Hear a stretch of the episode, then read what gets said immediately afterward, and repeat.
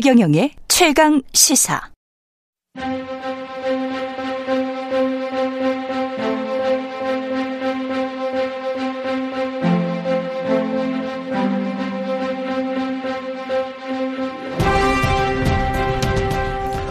네, 매주 화요일 이 시간에는 새 정부 출범 앞두고 각 분야 전문가들과 함께 새 정부가 나아가야 할 방향을 모색해보는 시간입니다. 마지막 시간이네요. 오늘이 언론 문화 분야 아, 서강대학교 지식융합미디어학부 원영진 교수님 전화로 연결돼 있습니다. 안녕하세요. 네, 안녕하세요. 예, 교수님 오랜만에 뵙습니다. 예, 반갑습니다. 예, 반갑습니다.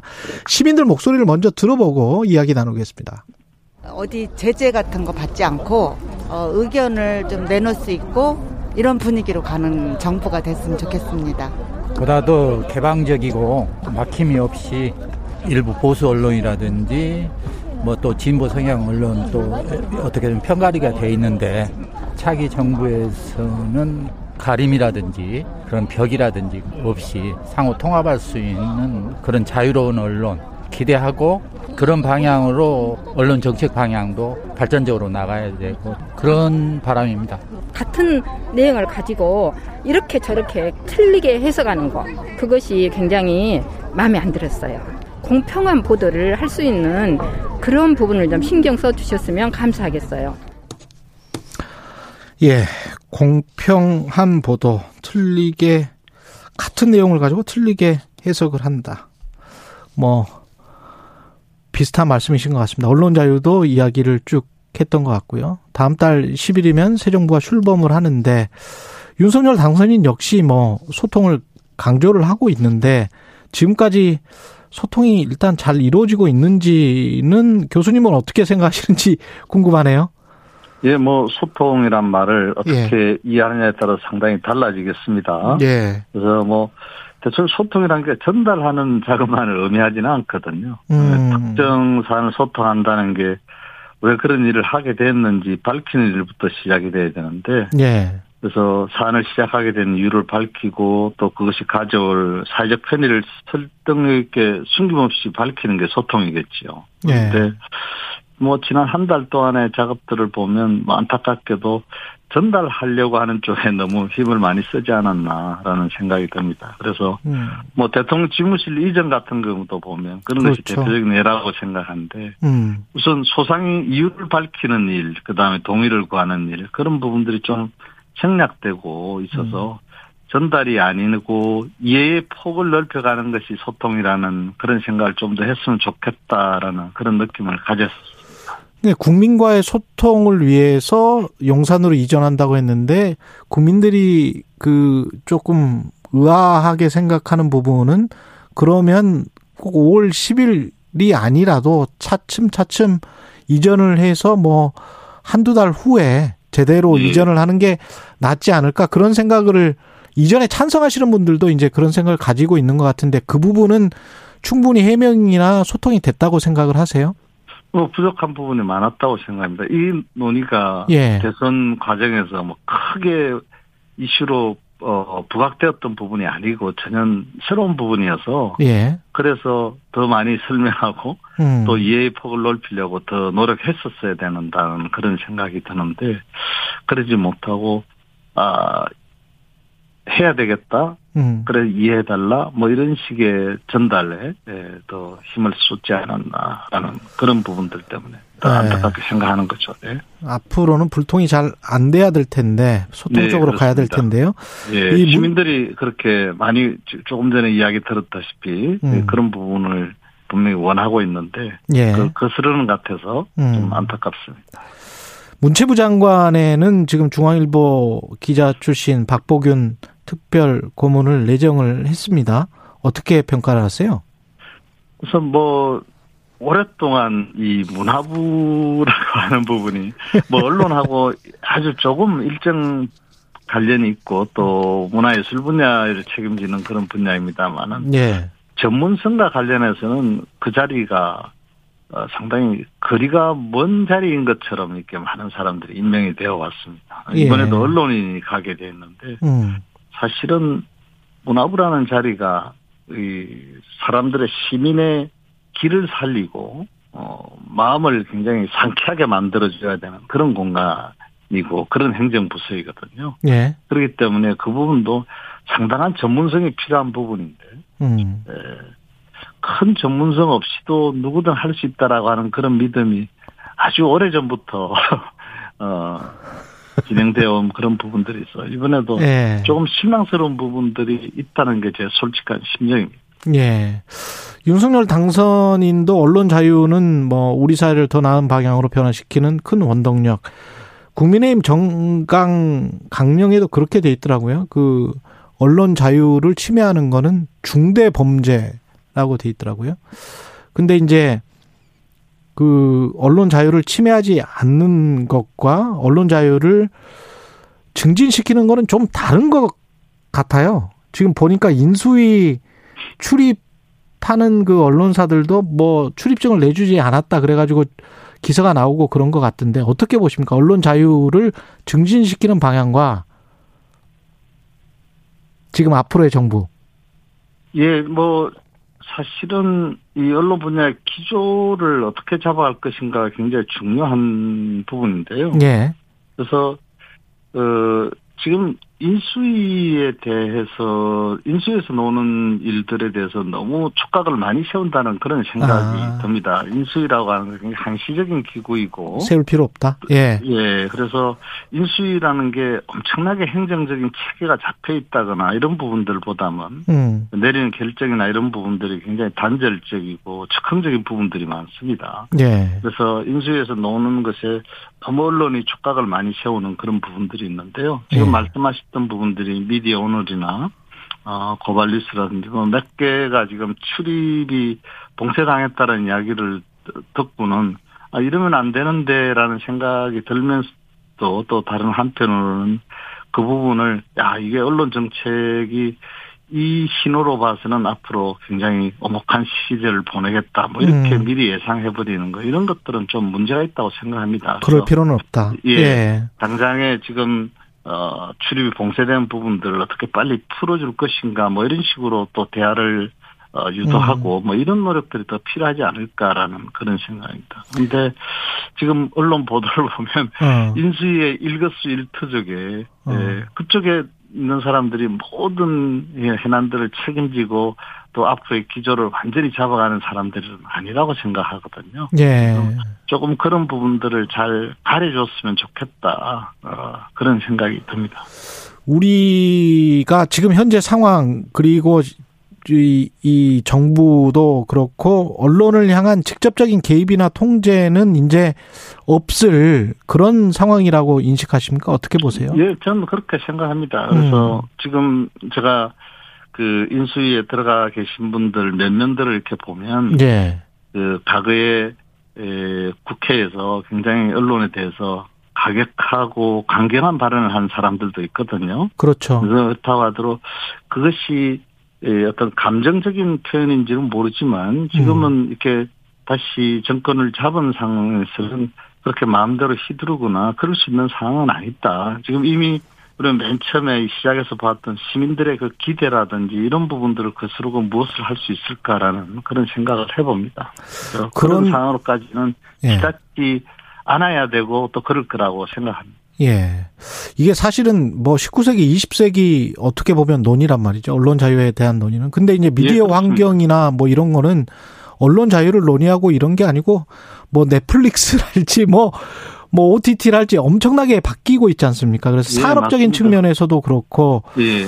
어떻게 보십니까? 이게 이 산업적인 측면에서 상업적인 것들만 굉장히 이제 발전을 하고 예. 아직도 이제 한국에서는 19세기, 20세기의 어떤 언론 자유와 정부의 통제에 관해서 걱정하는 그런 분위기가 조금은 남아 있고 예. 어, 어떻게 돼야 될까요? 그래서 사실은 이번 새 정부에서 해야 될 일들이 많습니다. 예. 그래서 굉장히 중요한 시기라고 생각하고요. 예, 그래서 뭐 당선자의 뭐 공약이나 이런 부분들의 주요 가업들을 보면 음, 뭐 사회 통합을 하겠다, 뭐 지역 균형 발전을 하겠다, 뭐 사회 지속과 연속성을 유지하겠다, 뭐 이런 것들이 있거든요. 예, 그러기 위해서는 당연히 언론 자유들을 더 신장시켜야 되고 지역 언론이나 이런 부분들을 더 어, 보호하고 또 육성하는 그런 일들이 필요하고요. 예. 그 다음에 언론의 사 그런 일들을 하기 위해서라도 언론의 사회적 책임을 더 신장시키는 그런 일들을 해야 되는 겁니다. 음. 그래서 그 말씀하신 바 같이 뭐 언론의 자유를 지켜준다, 뭐 준다라고 하는 것은 지금은 충분히 많은 자유들을 누리고 있다고 생각하고요. 음. 그래서 지난 2021년 우리 한국의 언론 자유도가 세계 41위, 42위 뭐 이렇게 나왔는데 지금 아시아에서는 가장 높은 수준이거든요. 예. 그래서 뭐 그런 부분을 본다면 어 자유에 대한 이야기나 음. 규제에 대한 이야기가 아니라 사회적으로 언론을 어떻게 활용해서 우리가 지금 목표로 삼고 있는 사회적 목표를 달성할 수 있을는지에 대한 음. 그런 구체적인 안들이 더 나와야 될 것 같다라는 생각입니다. 훨씬 더 해결책 솔루션 쪽을 치중하는 그런 어떤 언론 시장을 생각을 하시는 것 같네요. 예, 그렇습니다. 그래서 예. 지나치게 우리는 그동안 이게 규범이나 그렇죠. 아, 예. 너무 규범에 이렇게 파묻혀 있었듯한 그런 느낌들 이런 것들이 있거든요. 예.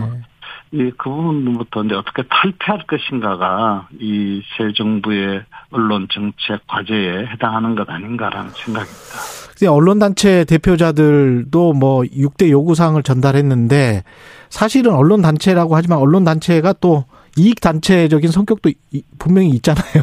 예, 그렇습니다. 예, 그래서 뭐 제가 이거는 이해상충이 될 것 같아서 여쭤보기가 약간 좀 그런데 공영방송 지배구조 개혁이랄지 이런 것들을 현업 언론단체, 이익단체 이쪽에서 이제 이야기를 했습니다. 노동시장 개혁, 지역 언론 지원, 뭐 미디어 혁신위원회, 논의 교구로 확대 뭐 이런 이야기를 했는데 교수님은 어떻게 생각하십니까? 이런 것들은.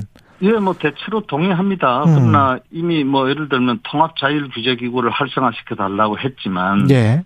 이미 그 공약이나 아니면 경선 과정에서 그거는 못하겠다 이런 이야기를 했거든요. 예. 그래서 서로 입장이 안 맞는 부분도 있습니다. 예. 그래서 이런 부분들은 이제 서로 조율들이 필요할 거라고 생각을 하고요. 음. 지금도 아까 앞에도 말했지만 인수위를 찾아간 거잖아요. 예. 인수위는 이쪽에 다 대답할 수 있는 그런 어, 조직이 아니거든요. 그렇죠. 예, 그런 점에서는 지금 어 언론 단체들이 내놓은 이 안들이 스스로를 먼저 한번 또 되돌아볼 문제도 있습니다. 여기 마- 여섯 개. 요구 사안들에 보면 예.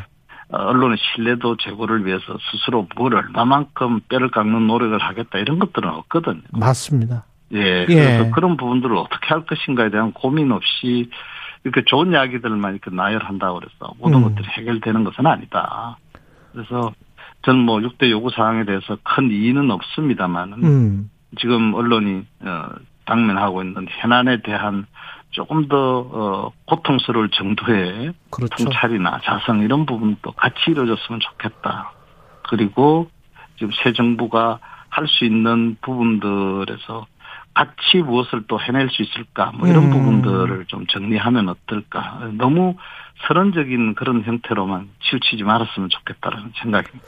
언론 단체들이나 언론 시민 운동 하시는 분들도 너무 과거의 프레임에 갇혀 있는 게 아닌가 그런 생각도 드네요. 지금 말씀 들어보니까. 예, 그런 부분도 예. 있잖아 있습니다. 그래서 음. 뭐 제가 뭐 어떤 자격으로 지금 뭐 모든 사람들을 다 비판하거나 예. 나무랄 수는 없는 입장인데 예. 이제 그 운동하는 부분들이나 정책이나 실제로 언론을 실제로 행하고 있는 사람들이나 음.